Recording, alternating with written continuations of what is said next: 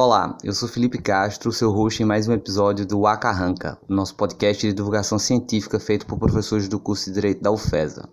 Essa semana trazemos o último episódio da nossa primeira série, a sexta conferência do primeiro seminário Teorias Críticas do Direito, intitulada Feminismos Decoloniais e a Construção Jurídica da Subjetividade, proferida pela professora Laís Lopes Godoy, da Universidade Estadual de Minas Gerais, no dia 9 de julho de 2020 completando nosso terceiro episódio sobre o universo das teorias queers e feministas pensadas a partir do ou direcionadas para o direito. Nela poderemos ouvir a professora e pesquisadora se deslocar desde o tema do reconhecimento de pessoas trans na jurisprudência do Tribunal de Justiça de Minas Gerais até a elaboração de uma teoria feminista e decolonial, como possibilidade de compreensão dessas experiências, para depois retornar às reminiscências do colonialismo sobre as práticas de saúde reprodutivas contemporâneas. A conferência faz ainda um interessante apanhado sobre as diferenças entre pós-colonialismo e decolonialismo, as relações entre teorias críticas raciais e decolonialismo, e a partir deste lugar apresenta uma crítica sobre a visão das diferentes ondas do feminismo. Na semana seguinte, iniciaremos uma nova série, Constituição e Exceção, Trata-se de um esforço coletivo realizado pelo nosso grupo de professores do curso de Direito da UFESA para compreender o tempo presente por meio da análise de conceitos chaves como fascismo, autoritarismo, exceção e neoliberalismo. As obras analisadas ao longo dessa nova série serão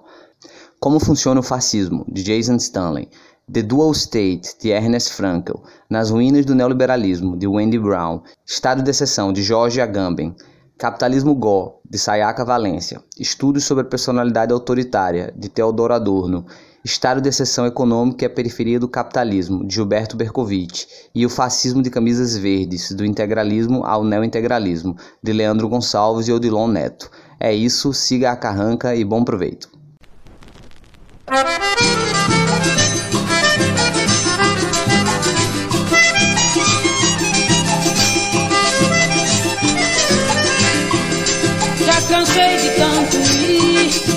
Você eu vim foi pra ficar.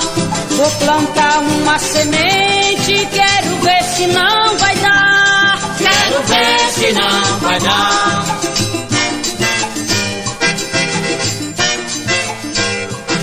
A semente que se planta, ela nasce natural, mas há outras que se planta para o bem, mas vem o mal. Bom, é isso, a nossa, a nossa conferencista de hoje, da nossa sexta conferência,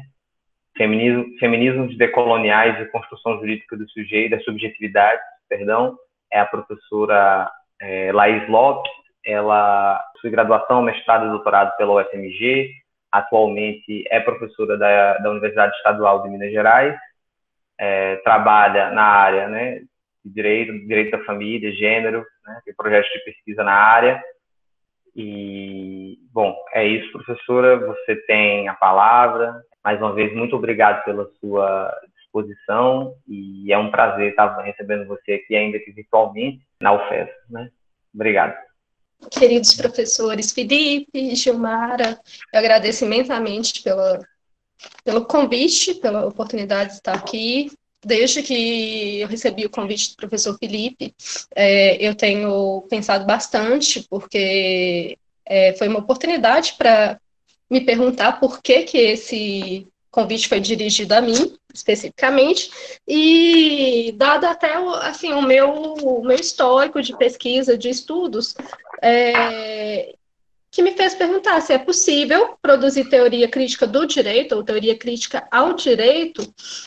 a partir do direito privado, que é, é historicamente na minha biografia o meu campo de estudos e, e, que a partir do direito privado eu comecei a interrogar as subjetividades, interrogar o gênero e tentar pensar teorias críticas, né? Então aqui eu gostaria também de ser bastante sincera nesse aspecto. Essa conferência, de certo modo, mexeu bastante comigo no sentido de, de, ter me incentivado a sair um pouco da zona de conforto. Então, um pouco que eu vou tratar aqui com vocês dos trabalhos que eu decidi apresentar vão interligar meus trabalhos de mestrado, trabalhos de doutorado, mas também categorias e teorias e abordagens que não são exatamente as que eu estou mais acostumada. Então, na verdade, é muito mais uma conferência, por assim dizer, de um trabalho em progresso, um trabalho em andamento, uma conferência de intenções, do que exatamente algo que consolide. Então, é, o que eu vou estudar aqui é uma articulação entre subjetividades, tecnologias e decolonialidade. A conferência de hoje, de certo modo, ela vai fazer com que eu entenda, reentenda os meus estudos de mestrado e de doutorado sobre a ótica de, de algo que eu estou estudando agora, que é a decolonialidade. Então, é, são essas as minhas propostas para as minhas propostas para hoje. Por isso, eu gostaria de, porque essa essa conferência ela tem a, essa fala tem o sentido de é, investigar a categoria do sujeito, a, a noção tradicional do sujeito no direito a partir de elementos é, do gênero, da raça da classe, e na abordagem feminista decolonial. E com isso, eu vou recorrer a um exemplo das tecnologias reprodutivas, como as tecnologias reprodutivas e a própria noção de justiça reprodutiva é, é um elemento central para a gente pensar subjetividades no direito, e isso vai articular todas essas pesquisas que eu falei para vocês, pesquisas de mestrado, doutorado e a minha intenção de estudos em decolonialidade. Eu decidi começar justamente por evocar a Butler, né? Nesses esforços que não, não são próximos no sentido de, de problematizar a identidade pessoal, não só por, por causa da palestra imediatamente anterior nesse ciclo de debates, mas por causa da importância do tra trabalho da Butler para uma teoria crítica do direito, que também é, expressa a repercussão ainda hoje dessa obra que foi lançada em 1990, 1992. Essa obra demonstra o quanto a categoria sujeito, seus atravessamentos de gênero, sexualidade e raça precisam ser investigados como cruciais para a política e para o direito. Mais do que denunciar a identificação do universal com masculino, como outras autoras feministas fizeram antes da, da, Butler, né, como fizeram a Simone de Beauvoir, a Monique Wittig, a Butler investiga as limitações e o potencial político de estratégias e de ações pautadas pela noção do sujeito. Contemporaneamente, a partir desse, de, dessa noção do sujeito que se estruturam ainda processos de exclusão e reivindicação de direitos. Os processos de produção jurídica e política do sujeito de direito, no entanto, são ocultados e a categoria é tomada como um dado natural, como uma realidade biológica pré-existente a qualquer forma de regulação social, uma matéria sobre a qual o ordenamento jurídico vai impor expectativas de condutas e prerrogativas sociais. Bom, Nesse sentido, eu tenho que ressaltar que uh, os meus estudos são é, provenientes do, do campo do, do, direito privado, que parece um, um campo profícuo para se pensar o sujeito de direito, né? Quando a gente tem, por exemplo, na, na, como disciplina da graduação Teoria Geral do Direito Privado, se inicia a partir da ideia de que o, o, a pessoa é o centro do ordenamento jurídico, é para e por a pessoa que se constrói o, o direito.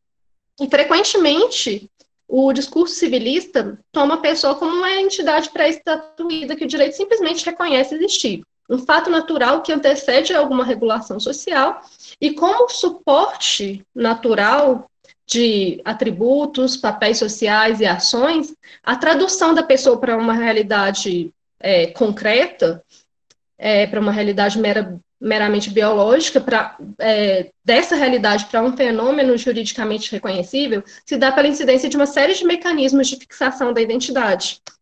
Ou seja, o direito contemporâneo alimenta uma verdadeira obsessão com a fixação da identidade. Nós temos certidões de nascimento, de casamento, óbitos, CPF, carteira de identidade. Isso nem nem para se falar em outros mecanismos de, de, reconhecimento da identidade mais tecnológicos, que muitas vezes o, o direito, inclusive, encontra uma maior dificuldade de, de, regular, justamente por serem mais recentes, né, ligados a tecnologias da comunicação. Mas no, no direito civil, o que se tem é uma tentativa de compreender a existência da pessoa a partir de métricas estáveis ou permanentes. E isso fica muito claro na regula regulação jurídica, jurídica da personalidade. O que eles expressam é um rol fixo, pré-estatuído e renunciável de valores individuais e prerrogativas intrínsecas ao que significa ser pessoa num dado contexto. Então, quando a gente lê o artigo 13 do Código Civil, o que a gente vai ver é justamente a ideia de integridade física como se fosse uma inteireza corporal, algo que a pessoa não pode abdicar não pode realizar nenhum tipo de, de, modificação corporal que pudesse atentar com essa ideia de interesse corporal. Aí a gente vê a incidência de, de vários valores, até associados a, a uma permanência do cristianismo na, na vida civil, como uma matriz fundante mesmo do que foi o pensamento jurídico sobre as relações privadas, né? Essa estrutura da regulação do direito civil vai privilegiar a noção de agente moral autônomo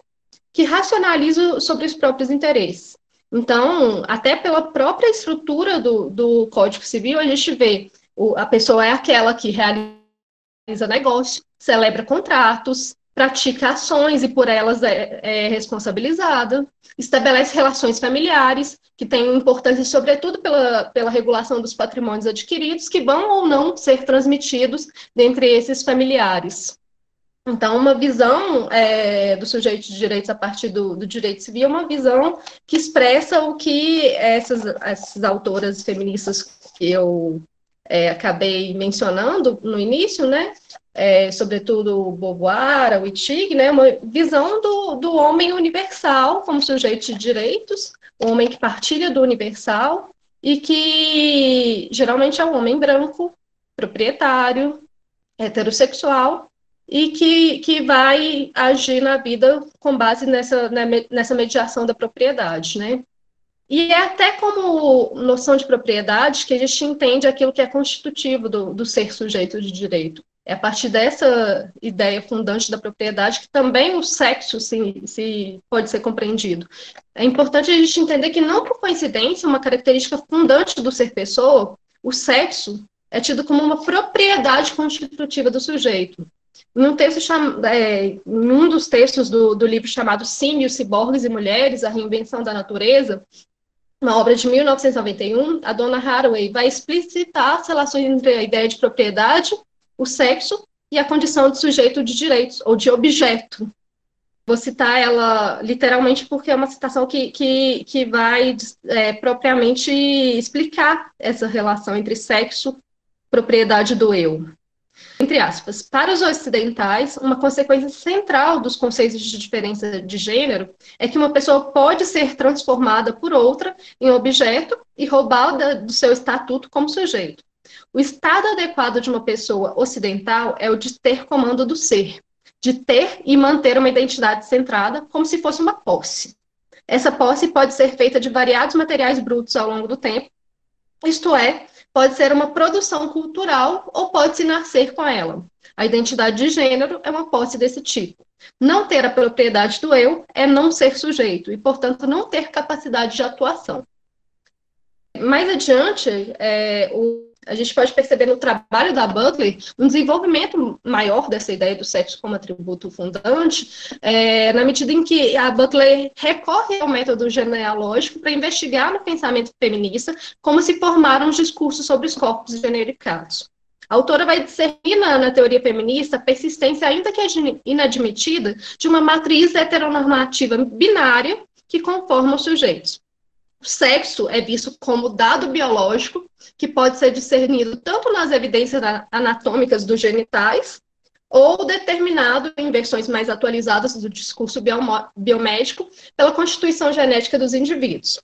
O gênero, por sua vez, seria a inscrição sociocultural de, cultural de papéis e representações sobre os corpos sexuados, mobilizando atribuições, expectativas normativas, estereótipos e identificações, por sua vez, a orientação sexual definiria o direcionamento do desejo, do prazer e das práticas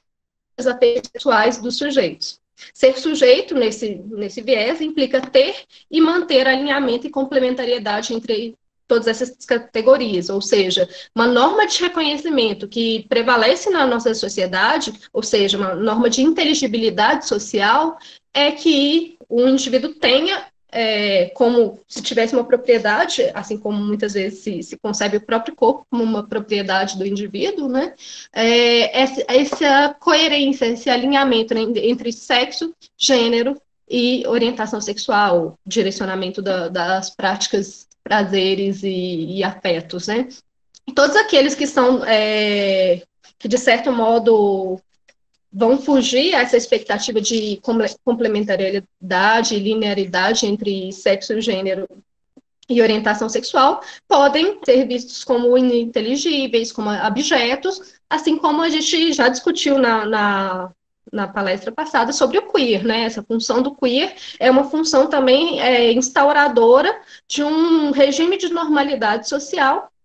em que aqueles que, que conseguem é, manter um mínimo de, de coerência normativa são sancionados com toda espécie de privilégios e aqueles que são queer, que são é, que estão às margens dessa inteligibilidade, apresentam qualquer tipo de dissonância na, nessa manutenção da identidade como propriedade do eu, é, estão sujeitos a todo tipo de, de, violência, de negação de direito, de invisibilidade social, como é o caso das pessoas LGBT, é, como é o caso de todas as pessoas que têm é, certas dissidências de gênero e orientação sexual. E é, isso fica muito claro em como o direito regula os corpos para controlá-los e controlar essa, essas informações, né? Toda, toda aquela é, obsessão jurídica com a fixação da identidade fica muito clara quando se, se entende é, e se lê a partir do gênero e da sexualidade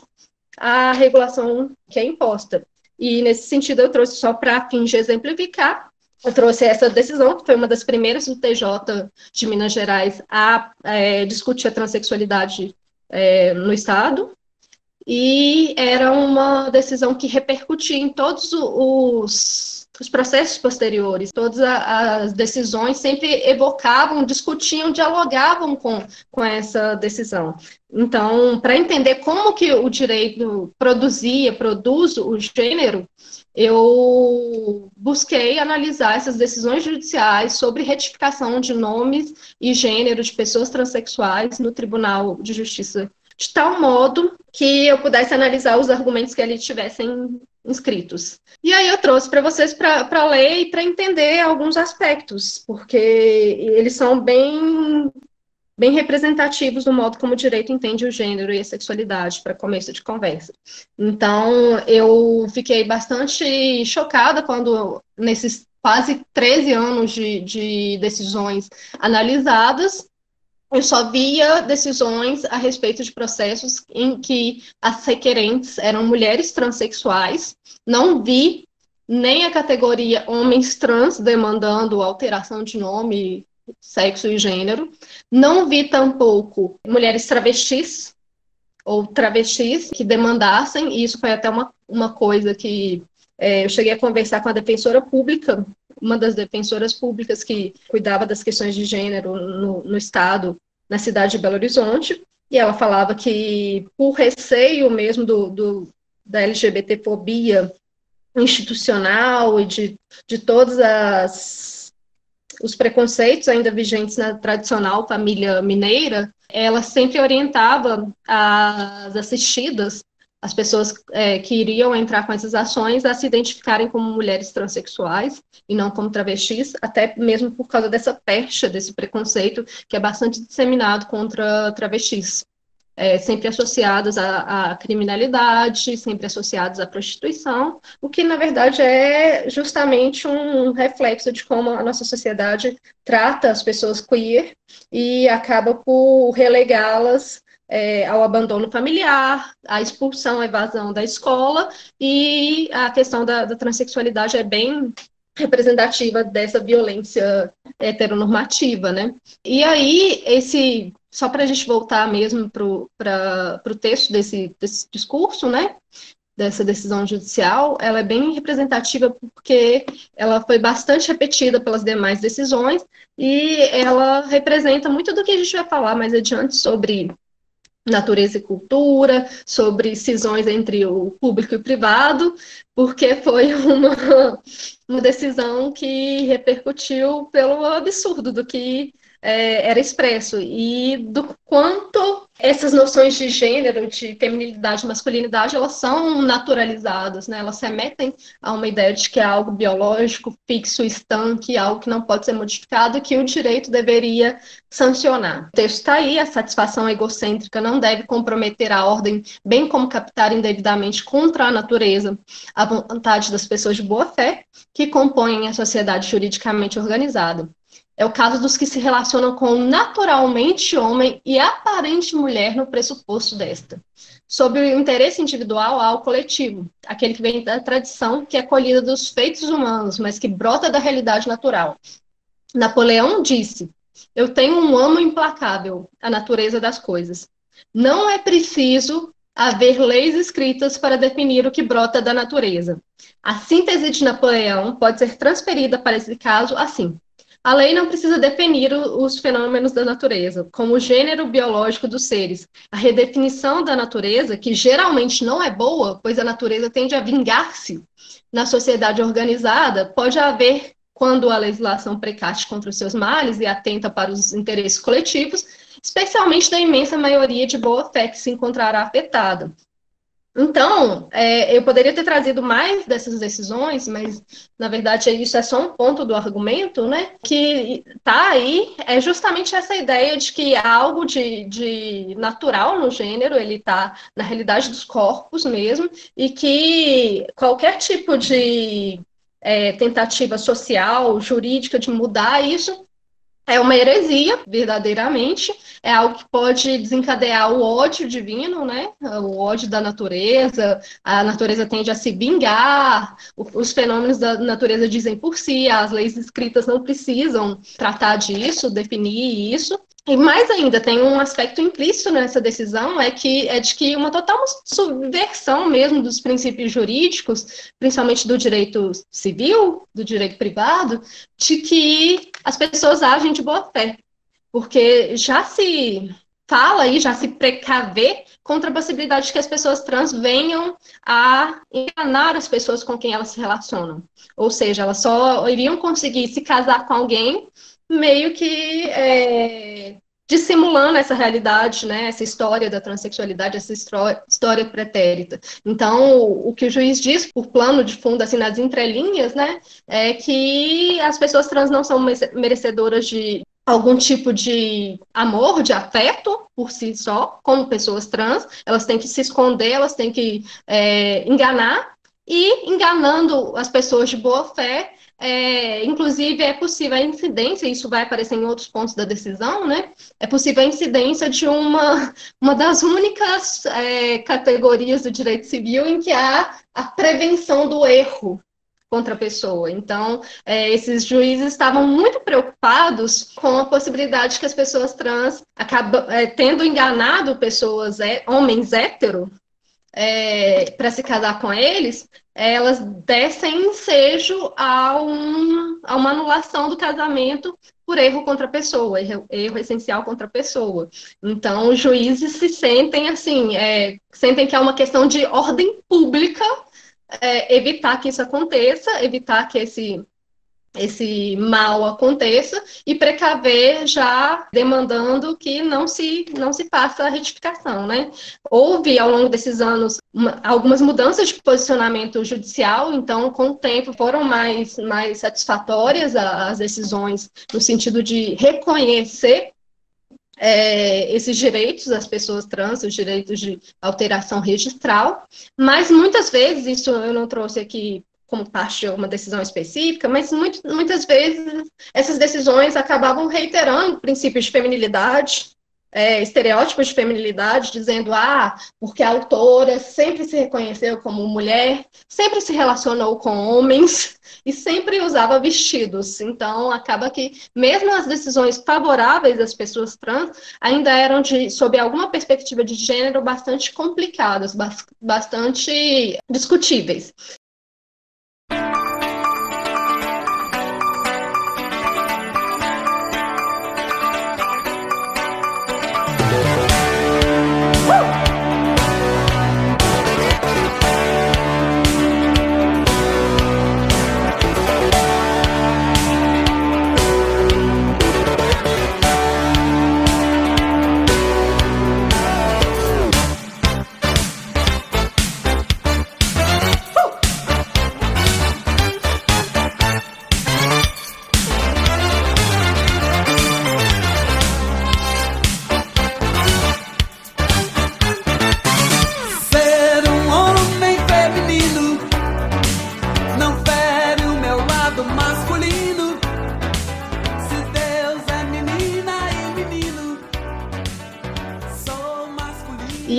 sentido, para entender como que, é, historicamente, essas noções de gênero, de feminilidade, de natureza foram impostas, é, mais do que genealogicamente, né, como que o discurso constitui é, essa realidade do ser e essa realidade do sexo a todo tempo, como se não é, já é, transcendendo essa ideia de que há um, um, sexo biológico fundante, mas como que historicamente isso aconteceu,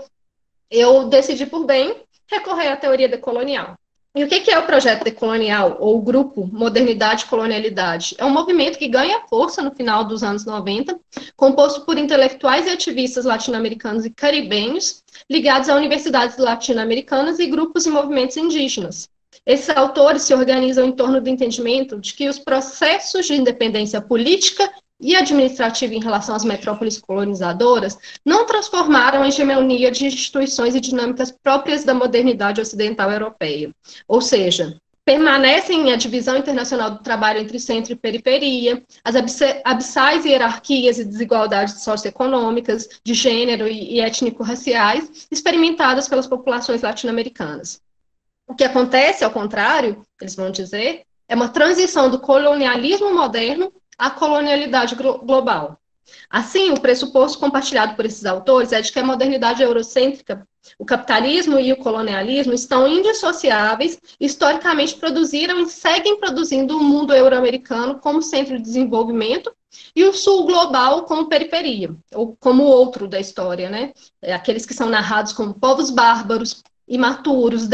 eternamente dependentes de ajuda para se desenvolver, inclusive através da guerra e da, da violência. Dentre os autores decoloniais, é, eu de, destaco especialmente o trabalho do Aníbal Quijano, que vai é, desenvolver o conceito de colonialidade do poder e do saber como um padrão mundial de poder ensejado pela articulação entre modernidade, capitalismo e colonialismo. A colonialidade do poder e do saber opera por meio do pensamento categorial, criando clivagens entre as populações e os indivíduos colonizados. E também entre os colonizadores, como é uma hipótese é, quero enfatizar ao longo da, da, da, apresentação, mas a gente vai chegar lá. Mas essas, essas clivagens, essas separações, essas categorias vão ser constituídas a, a, a partir do próprio interior das relações intersubjetivas. A Europa se constituiu como hegemônica, convertendo diferenças em desigualdades, a partir de, da ideia de que só a cultura europeia é racional e pode conter sujeitos humanos. Nessa colonialidade ficam evidentes também os pressupostos epistemológicos da dominação pela imposição categorial. A produção de conhecimento supõe a existência de um sujeito cognoscente soberano na operação de conhecimento e que esse sujeito é, cognoscente soberano é capaz de, de forma impessoal, neutra e objetiva, dominar e representar como verdade as características de um dado objeto, sendo que esse objeto pode ser algum tipo de ser, algum objeto concretamente, né? ou algum processo do, do mundo natural, ou mesmo outro indivíduo ou outra sociedade, cultura. Essa relação de, de conhecimento também é exercida, em grande medida, como uma relação de, de propriedade. Então, algum, algumas autoras feministas, como a Marilyn Strater, a, própria Donna Haraway, vão demonstrar que existe também nessa concepção epistemológica de, de sujeito-objeto e de conhecimento neutro, objetivo, universal, racional, uma convergência para essa ideia de objeto, de, de sujeito que exerce sobre aquele determinado objeto um poder. Bom, nesse enquadramento epistemológico, enquanto a Europa é construída como o berço da ciência e da filosofia, inclusive pelo apagamento de contribuições de outros povos para a constituição do pensamento europeu, o resto do mundo produz, quando muito, mitologias. Os outros são aproximados de animais e só existem como seres inferiores, podendo ser apenas objetos de conhecimento ou das práticas de dominação. Dicotomias como bárbaro e letrado e civilizado, irracional e irracional, animal e humano se acirram, inclusive, pela contribuição de disciplinas ainda em formação, como a antropologia, que se baseou no começo de sua história nesse esforço de constituir culturas não europeias como exóticas selvagens a serem observadas e compreendidas pelo método da etnologia. Ideia de que várias disciplinas acadêmicas foram cúmplices do, do, do colonialismo, quando não foram exata, exatamente formas de dominação colonial, são ideias que já são desenvolvidas desde a década de 50, 1950, por autores que se consideram como pós-coloniais. E aí a gente pode depois fazer uma, uma diferenciação entre pós-colonialismo, decolonialidade, mas por hora é interessante notar que esses autores decoloniais eles estão situados, sobretudo na América Latina, na África é, e no, na, é, numa região caribenha, e nesse sentido é, existe também uma, uma delimitação temporal da teoria decolonial, né? Esse, essa, esse projeto ele data e começa a ganhar volume desde a década de 90. Mas ainda assim, toda, toda essa discussão sobre como determinados saberes serviram e se constituíram como afirmação eurocêntrica sobre o resto do mundo, é, e aqui a gente estava falando da, da, antropologia, mas a gente pode falar da sociobiologia, é, é outro ponto que a, a própria dona Haraway vai, vai desenvolver bastante, que é a, a ideia de que as categorias raciais e de gênero, elas remetem, por exemplo, à, à, produção da biologia sobre categorias do mundo natural. Então, tudo aquilo que Linneu fez é, em relação à história natural, à categorização do, dos animais, foi aplicado também ao pensamento sobre as culturas,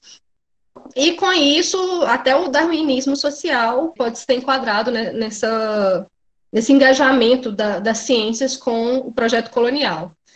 Mais ainda, o tornar, a tentativa europeia de tornar o outro humano significa dominá-lo, torná-lo objeto de investigação e, sobretudo, inscrevê-lo nos sistemas categoriais europeus que se formam concomitantemente à colonização, sobretudo a raça e o gênero. Essas categorias passaram a compor o esquema cognitivo colonial universalizado pela modernidade. Então, o que eu estou pretendendo afirmar aqui é que gênero e raça foram categorias imprescindíveis para a dominação da Europa sobre o resto do mundo, a afirmação eurocêntrica ao longo da modernidade, a imposição da, da modernidade como ideal iluminista e a difusão do capitalismo de forma global. E essas categorias também surgiram nesse processo de colonização, de imposição colonial. Então, é, isso vai ficar claro quando a gente as estuda mais especificamente. Os autores decoloniais, e antes deles os pós-coloniais, ressaltaram que a construção do sujeito racializado como fundamento da modernidade, modernidade precisa ser revisada. Ao contrário do que o pensamento colonial construiu, a raça não é uma realidade biológica inequívoca, uma mera função corporal de corpos que são intrinsecamente diferentes, seja por atributos biológicos, pela cor da pele, ou por referências a, a tradições, culturas, modos de vida. Nos termos de Achille Mbembe, a raça é uma amálgama construída de fantasias, delírios de irracionalidade, exoticidade, primitivismo. Uma ficção útil, uma fabula fabulação de mitos de superioridade branca. O racismo congrega um conjunto de vozes, enunciados, discursos, saberes, comentários que se estabelecem para marcar e produzir a inferioridade dos povos não europeus, constituídos como outro, da história. A colonização é justificada moralmente por um suposto dever europeu de levar a civilização aos chamados povos primitivos. E nesse aspecto, os autores decoloniais e pós-coloniais, como o próprio Mbembe e a, a Quilomba, refletem com frequência sobre a figura da plantation, a plantação, né, como um sistema de gestão, dominação e exploração dos corpos negros. As práticas coloniais que funcionaram nessa, nessa dinâmica funcionaram como um laboratório de ensaio da biopolítica, que depois foi, é, de certo modo, ampliada, né, com uma aplicação em termos de, de extermínio no próprio interior, na domesticidade da Europa, com o nazismo e, atualmente, com o Estado securitário típico do neoliberalismo contemporâneo. O racismo que estruturava, estruturou e que estrutura as sociedades contemporâneas é um legado do tráfico negreiro, da escravidão e do colonialismo. As fraturas subjetivas causadas por esses traumas históricos que continuam a produzir efeitos também são analisados por, pelos autores e pelas autoras é, decoloniais. A quilomba, já mencionada, remete a, a Fanon e a Hall, Stuart Hall, para dizer da desidentificação que as pessoas negras experimentam ainda hoje ao lidar com o imaginário branco, que projeta nos sujeitos negros representações negativas e nada realistas. O negro é sempre pintado como o selvagem, o bárbaro, o sexualizado, o servil, os criminosos, as prostitutas, os assassinos, né? Os bandidos no nosso país. Esses autores alertam, contudo, que a manutenção dessas imagens de outra idade é, projetada no negro se dá às custas da própria cisão do sujeito branco. Recorrendo a, a estudos psicanalíticos para estudar esse fenômeno, autores como Fanon vão, vão afirmar não é possível desumanizar alguém sem desumanizar nesse processo. E aí, uma série de estudos vão sendo é, constituídos a respeito da dupla consciência, como uma decorrência do, da, da, opressão sobre as pessoas negras, né, que é uma estratégia para lidar com a transição entre a cultura padrão da branquitude e a experiência vivenciada no cotidiano como experiências tipicamente negras. Né? Outra, e esse conceito de dupla consciência é do, do Bois, do, do início do século XX, mas, mais recentemente, a Bell Hooks, por exemplo, eh, teorizou a relação entre margens e centros e a possibilidade que mulheres oprimidas tenham um certo privilégio epistêmico, porque justamente participam das opressões e podem dizer mais a respeito desses trânsitos em que elas é, vivenciam o racismo. Tenho sangrado demais, tenho chorado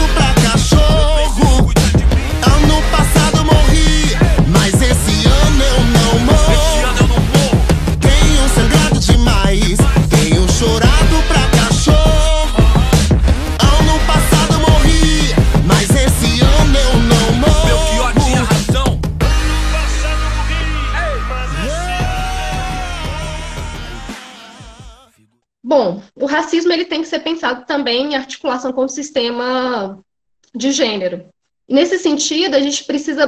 problematizar tanto o gênero como um princípio organizador das sociedades, como o modo como as praxis feministas, todo, toda a prática e a teoria feminista se debruçou sobre o gênero ao longo da história e sobre as desigualdades é, associadas a gênero e sexo. Então, é, é, importante que a gente não, não apenas leia é, de forma decolonial o próprio gênero, a formação do, do modelo sexo e gênero, como que ele se impôs no, ao longo dos últimos sexos, séculos, mas também o discurso feminista sobre o sexo e sobre o gênero é, as autoras decoloniais vão, por exemplo, ler as três ondas do, do, feminismo, essa narrativa de um feminismo que existiu em três, quatro ondas, como uma narrativa de apagamento das lutas feministas, femininas, ainda que muitas vezes não se, se colocassem exatamente como feministas, né, mas lutas femininas, lutas de mulheres e lutas raciais de resistência à colonização, empreendidas por pessoas negras escravizadas, por mulheres indígenas, por exemplo. Ainda, uma autora que não necessariamente se de define como decolonial, que é a Angela Davis, mas que é uma autora marxista, que, que também é, é fonte para muitos desses autores decoloniais, é, no livro Mulher, Raça e Classe, vai escrever sobre a necessidade de visibilizar que o movimento de sufragistas estadunidense do século XIX aprendeu estratégias de luta e reivindicação de direitos com o movimento de abolição da escravidão.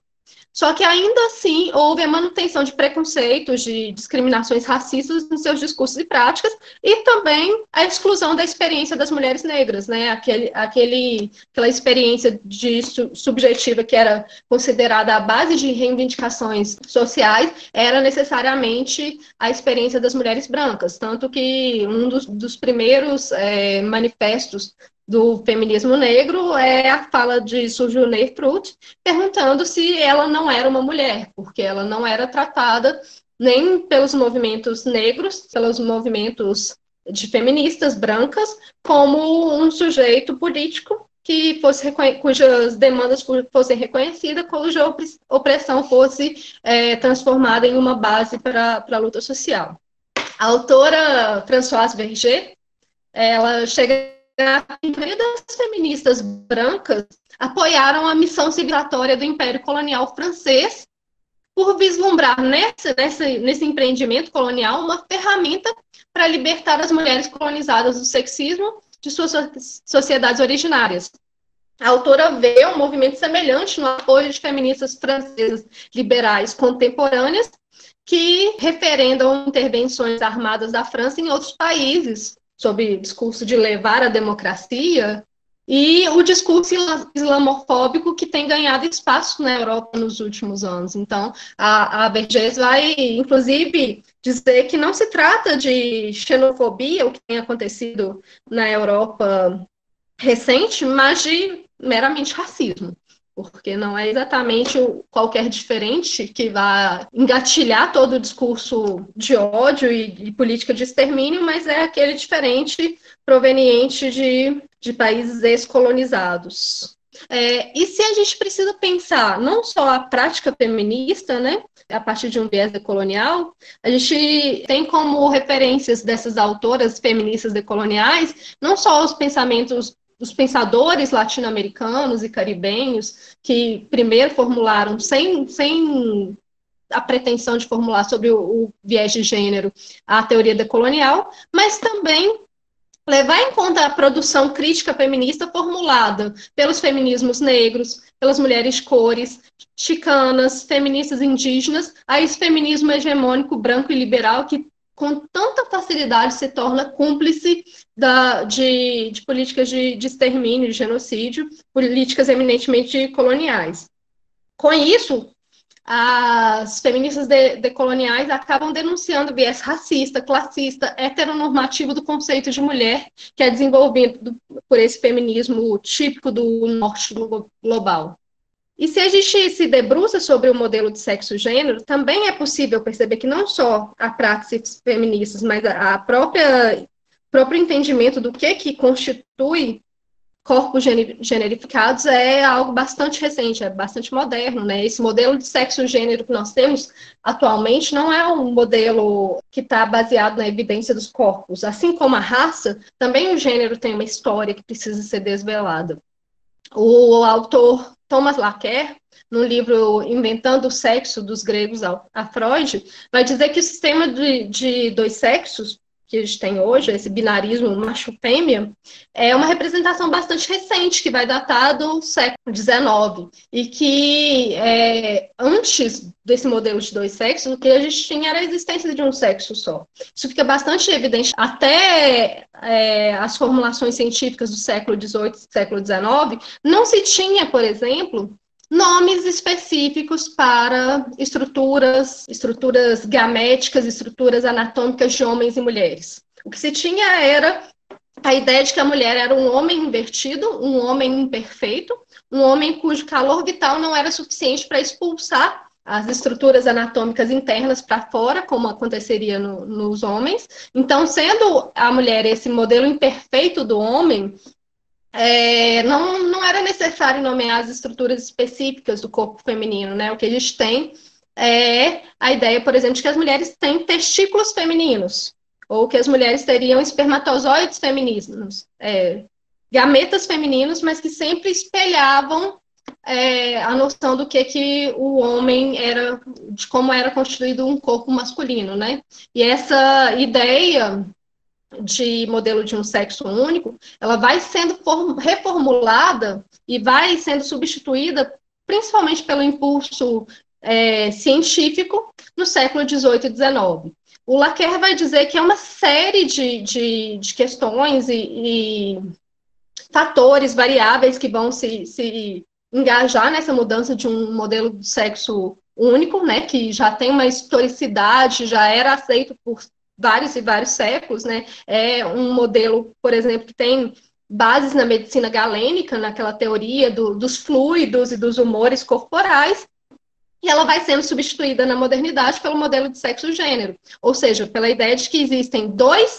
sexos irredutíveis entre si, binários, mutuamente excludentes, então estruturas muito próprias das mulheres, estruturas muito específicas que não existem no, no homem, e que então que a mulher é, ela acaba sendo vista ainda a partir da, da ideia de falta, porque lhe falta aquilo que o homem tem, lhe faltam os, os atributos que o homem tem, mas ela está num outro oposto do que seria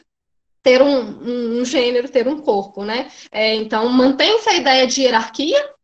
que é aquela hierarquia de ser um corpo ainda piorado em relação ao corpo masculino, né? Um menos calor vital, mas se, se busca pela medicina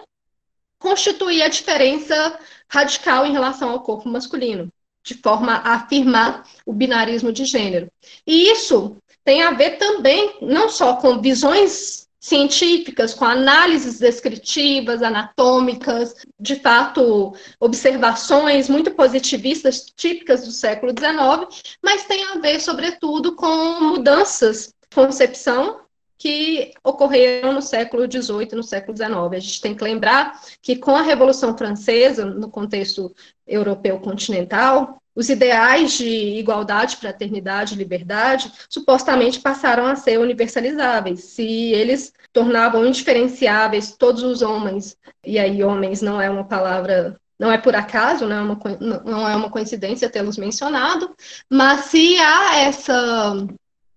essa, esse reconhecimento da igualdade universal, por que, que as mulheres ainda estão privadas do, do mercado de trabalho? Por que, que as mulheres não podem decidir sobre a, a, própria família, sobre os próprios corpos, não podem ter educação formal, ou quando tem educação formal, é uma educação para o lar, uma educação doméstica?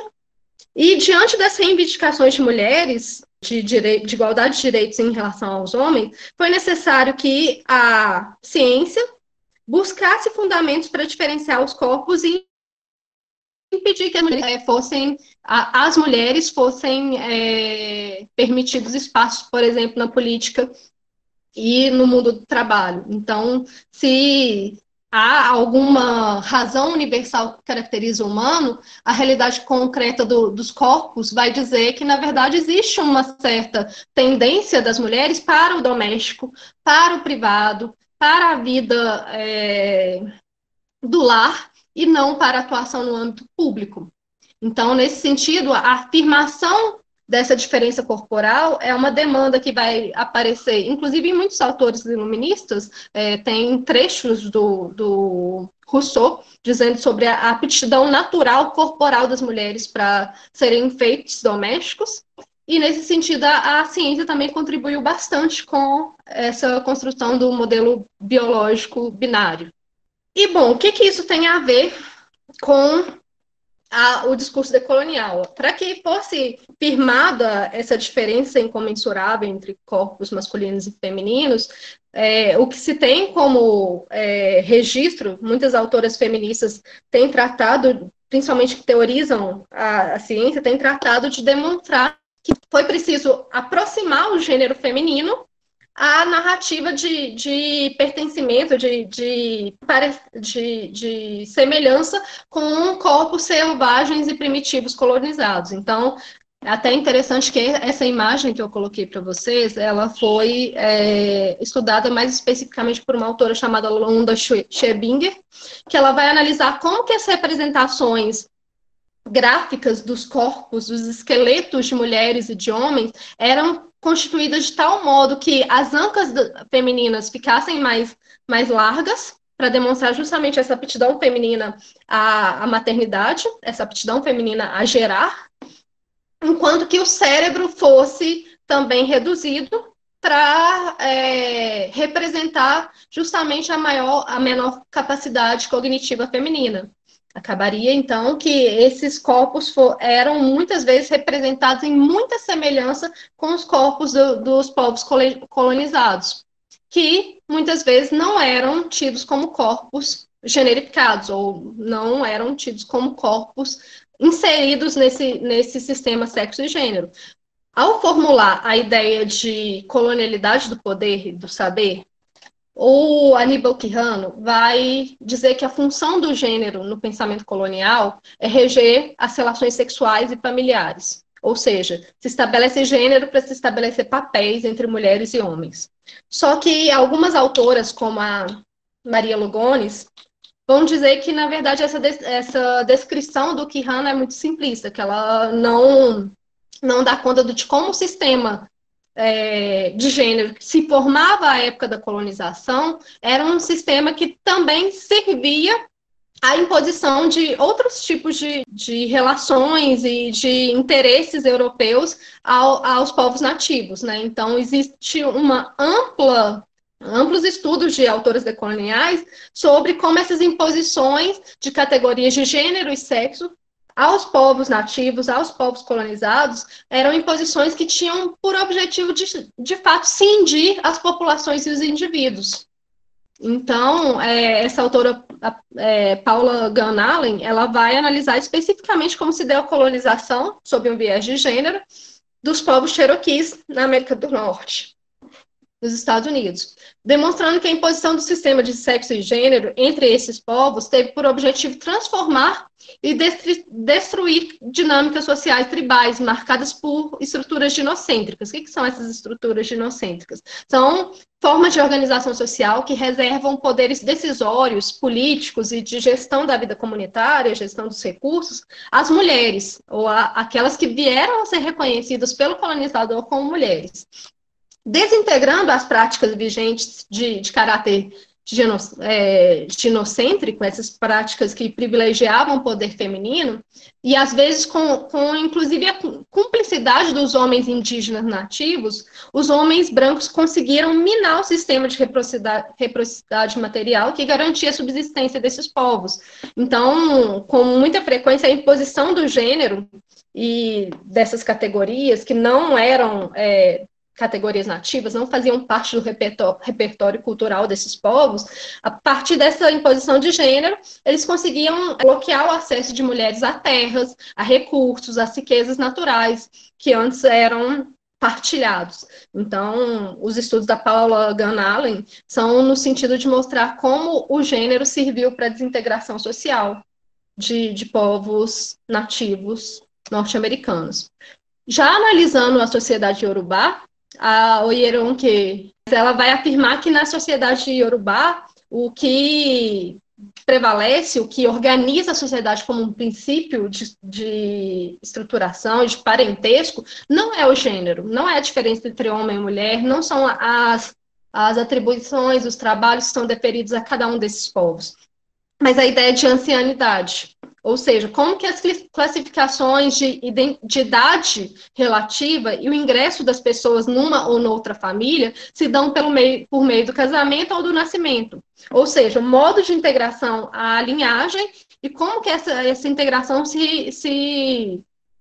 como que essa integração dialoga com o passado e também com, com o futuro dos povos, né? A Oyeumi também ressalta que o feminismo ocidental universalizou a maternidade como constitutiva da mulher. Então, a ideia de que a família nuclear está no centro do nosso pensamento sobre gênero é algo que ela ressalta e que vai determinar bastante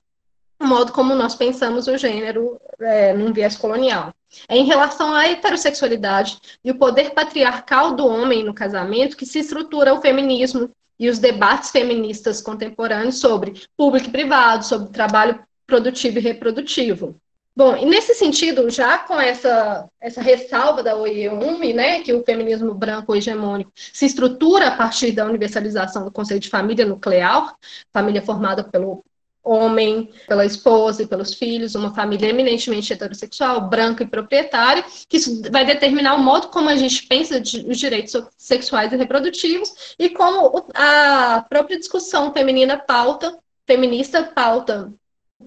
os trabalhos de, de cuidado e, e, trabalhos reprodutivos. É, nesse sentido, essas pautas costumam ser pautas muito fortes mesmo do, do feminismo marxista, né? É, reconceituar o trabalho doméstico, saturar politicamente de, de categorias de gênero,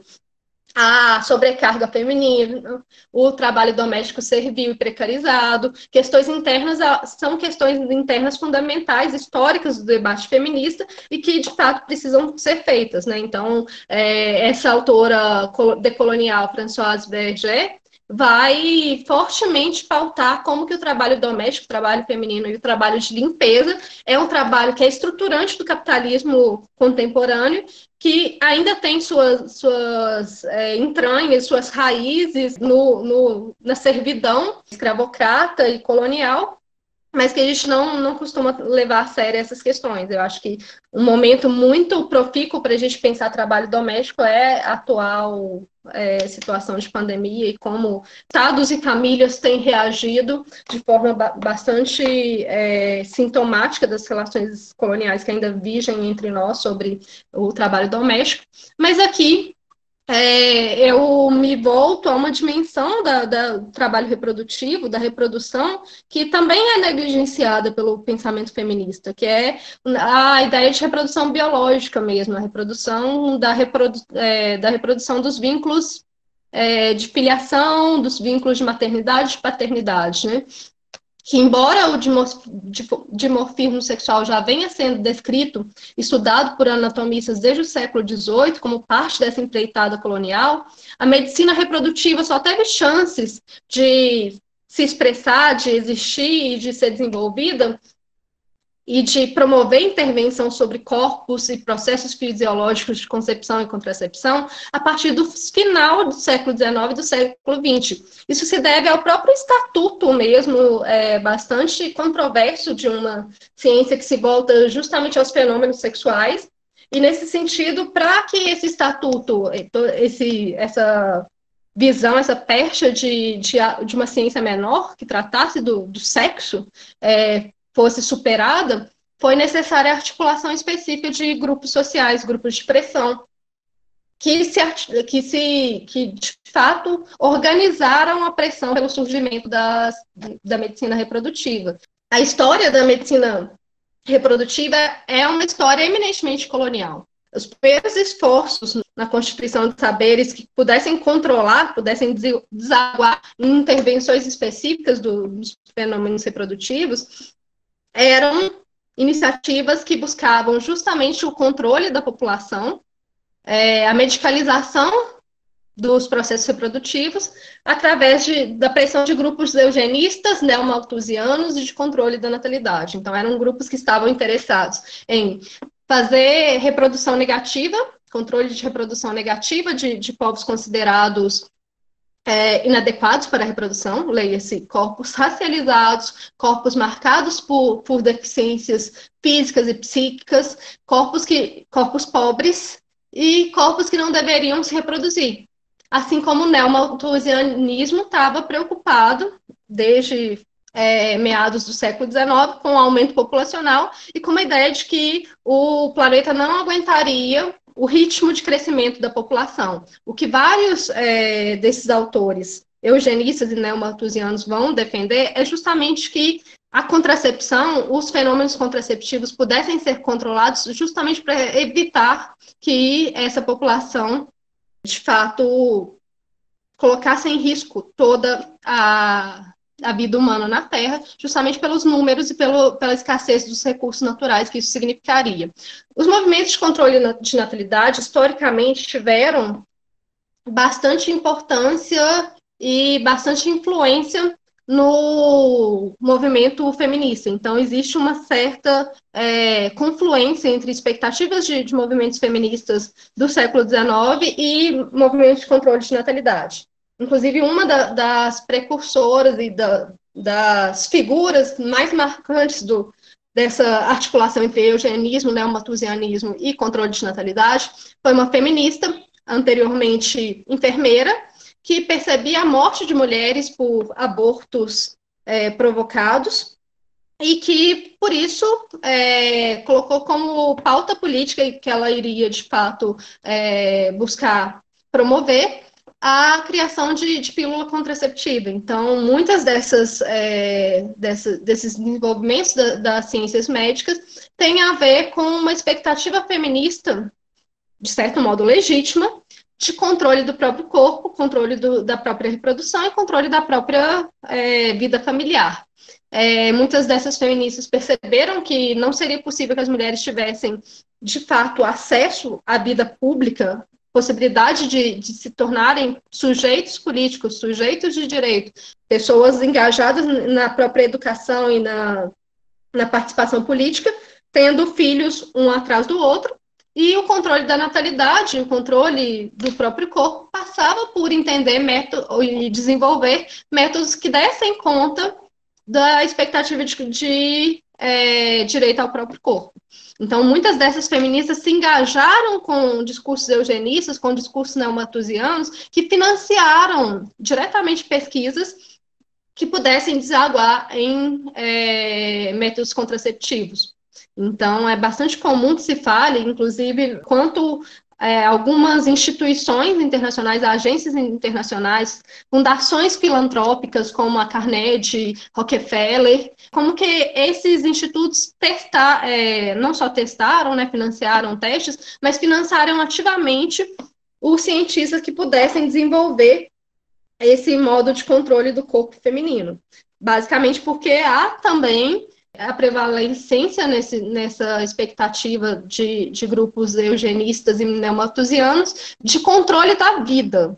de como a medicina reprodutiva, ao intervir sobre os corpos femininos, é, atribui à mulher a responsabilidade pela contracepção, tanto que a gente até hoje tem bastante dificuldade de desenvolver e debater é, métodos contraceptivos masculinos, mas, é, mas ainda, ainda que se, se, se busque atribuir às mulheres essa, esse dever de contracepção, de cuidar e, e submeter o próprio corpo a esses métodos, é, há também um poder é, expresso na, na, medicina de buscar controlar a vida, de, de determinar em que condições os homens podem dar ou não a vida decidir ou não sobre quais os grupos que vão se manter e que podem se reproduzir. E aí, muitas dessas, das autoras feministas posteriores, feministas críticas a, a, essa articulação entre eugenismo, neomatusianismo e controle da natalidade, vão dizer, por exemplo, que toda essa falácia, porque é uma falácia mesmo, que elas vão se ocupar de demonstrar isso, essa falácia da, da explosão populacional tem muito mais a ver com o modo como o capitalismo explora recursos naturais do que exatamente com a alegação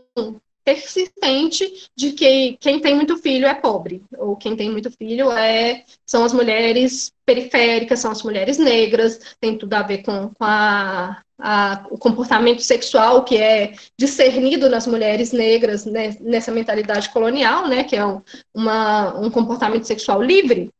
que é lido como um comportamento sexual agressivo e, e, insaciável e que por isso as mulheres negras deveriam ser mais controladas pela medicina reprodutiva. Então, nesse sentido, as autoras vão dizer que, na verdade, é, em, em contextos de relação não predatória entre homem e natureza, entre humanidade e natureza, não é um número de pessoas que vai, de uma família, que vai é, esgotar os recursos naturais, mas é justamente o modo como o capitalismo é, lida com esses recursos. Basicamente, em, em, sociedades mais rurais, mais agrárias, a quantidade maior de filhos significa mais trabalho, significa mais chances de sobrevivência da família e significa que a economia, baseada muitas vezes na, na produção de subsistência, na produção agrária microfamiliar, essa economia não vai se desestabilizar como se desestabilizaria se não houvessem houvesse esses, esses filhos para poder serem. Nesse sentido, essa autora, por exemplo, a Betty Hoffman, vai contestar fortemente o modo como o,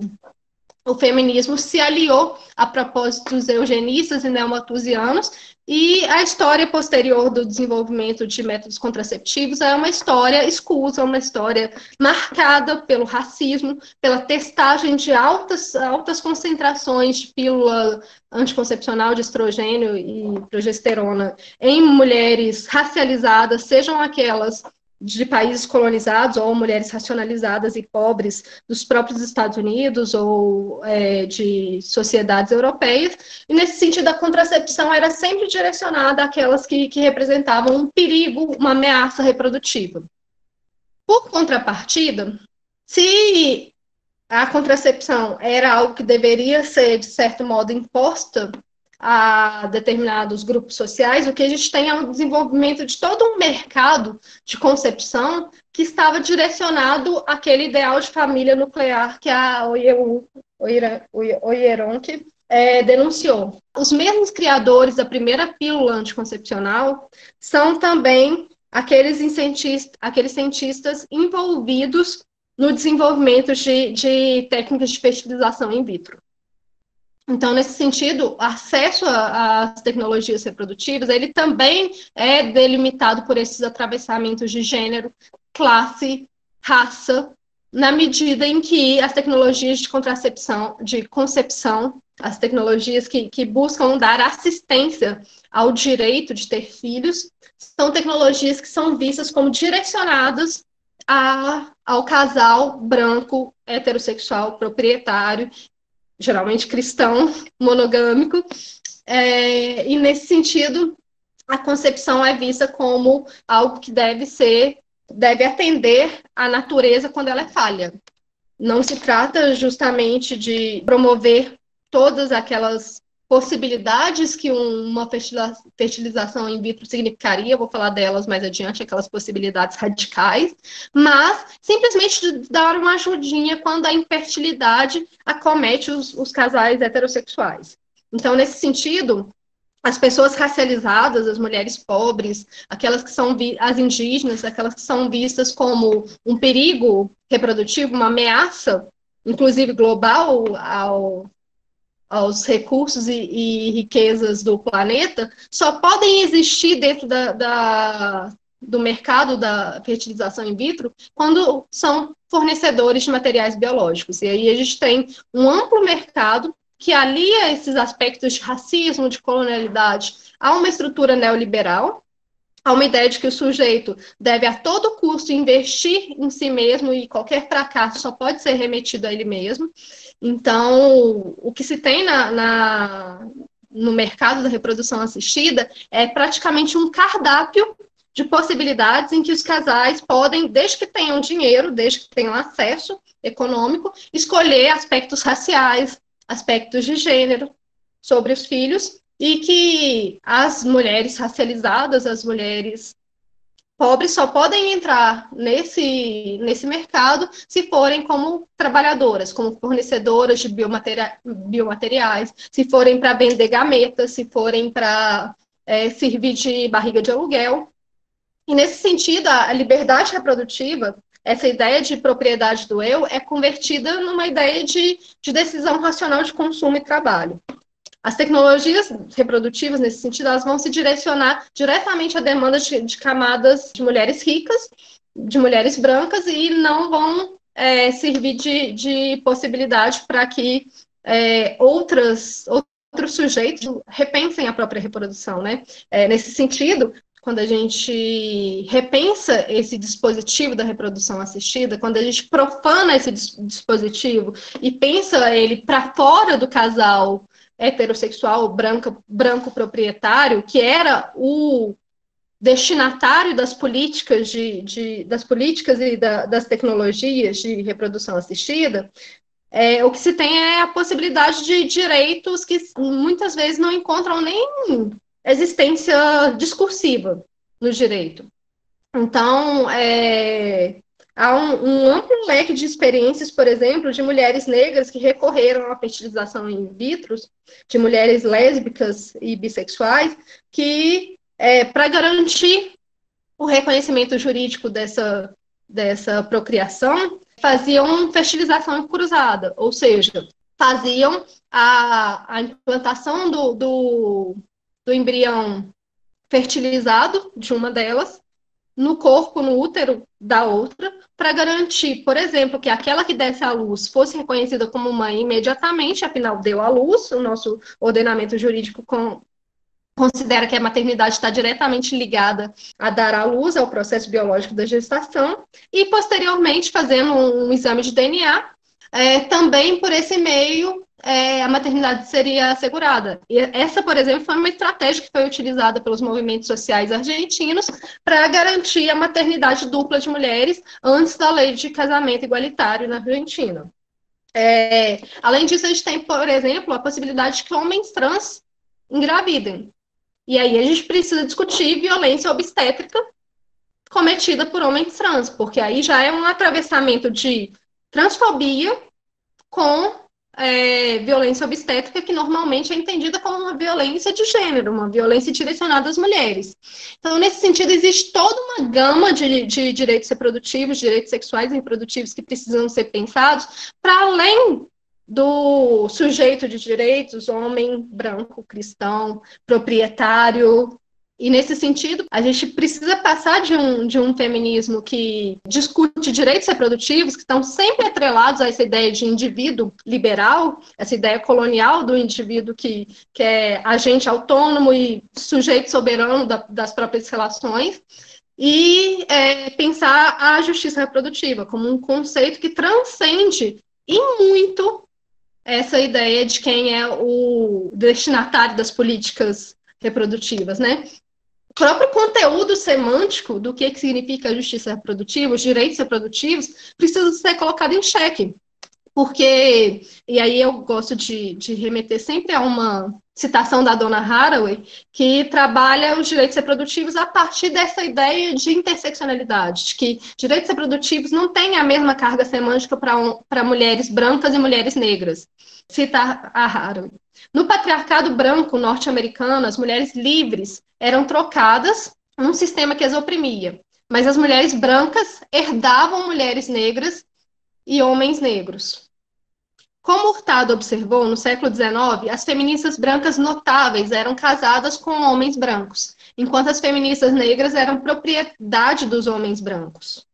Num patriarcado racista, a necessidade de filhos racialmente puros por parte dos homens brancos colocavam as mulheres livres e as não livres em espaços incompatíveis, simbólica e socialmente assimétricos. Essa pequena diferença é parte da razão pela qual os direitos reprodutivos para as mulheres de cor nos Estados Unidos giram principalmente em torno do controle geral das crianças. Liberá-las, por exemplo, da destruição causada por linchamentos, prisão, mortalidade infantil, gravidez forçada, esterilização coercitiva, moradia inadequação racista ou vício de drogas. Para as mulheres brancas, o conceito de propriedade do eu, o ser dona do próprio corpo, em relação à gravidade, à liberdade reprodutiva, tem sido, em geral, focalizado no campo de eventos em torno da concepção, da gravidez, do aborto e do nascimento, porque o sistema patriarcal branco dedicou-se ao controle dos filhos legítimos e, como consequência, da constituição das fêmeas brancas como mulheres. Ter ou não ter filhos torna-se, então, para as mulheres, literalmente, uma escolha que define o sujeito. É, é, interessante essa citação porque as diferenças históricas de constituição das subjetividades coloniais é, para Haraway não pertencem apenas ao domínio da releitura histórica das relações do passado.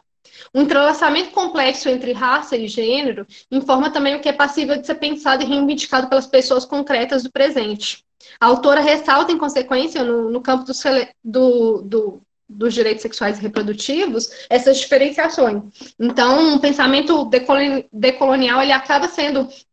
sempre tributário da interseccionalidade, sempre ancorado nesses atra atravessamentos entre gênero, raça e classe que precisam ser visibilizados. Eu trouxe aqui é, a notícia recente de ontem, anteontem, né, que a Suprema Corte dos Estados Unidos autorizou que empregadores e mesmo universidades, né, possam limitar o acesso das mulheres aos serviços de controle da controle de planejamento familiar, né? É, de acesso a, a, formas contraceptivas, é, que tinha sido uma vitória do governo Obama nessa tentativa que o Obama tentou, que é, empreendeu de aumentar um pouco o alcance da, da, do sistema público de saúde norte-americano é, recentemente, dada a configuração já bastante conservadora da Suprema Corte norte-americana, os direitos reprodutivos passaram a estar sob alvo da objeção de consciência ou consciência religiosa dos empregadores que podem decidir se aquilo ferir as, as deles, é, diminuir, restringir o acesso de mulheres ao controle e planejamento familiar. Então, nesse sentido, isso, é, esse tipo de, de notícia deixa bastante claro que a reprodução continua na centralidade do, do debate político, a reprodução continua é, tensionando, inclusive, essa dicotomia falsa entre público e privado, que é, é originária até da, da, do pensamento colonial sobre gênero, e, para finalizar, é, eu vou citar novamente pela milésima vez nessa apresentação a dona Haraway, porque esses esforços de decolonização, né, de deslocamentos, novas narrativas que precisam é, ser traçadas para além das categorias que a gente está acostumado a trabalhar, é, elas demandam da gente justamente o esforço teórico, de criar teorias críticas sobre como significados e corpos são construídos, mas não para negar significados e corpos, mas para viverem significados e corpos que tenham a possibilidade de futuro.